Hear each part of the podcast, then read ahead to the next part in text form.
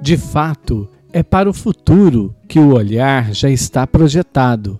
É a tarefa do discípulo testemunhar a morte e a ressurreição de seu Mestre e a sua vida nova. Por isso, Jesus convida o incrédulo, seu amigo Tomé, a tocá-lo. Deseja fazer dele testemunha direta da sua ressurreição.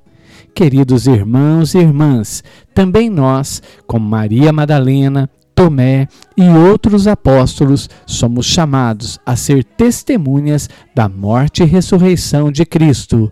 Não podemos conservar para nós a grande notícia. Papa Emérito Bento XVI. Caro factum est, verbum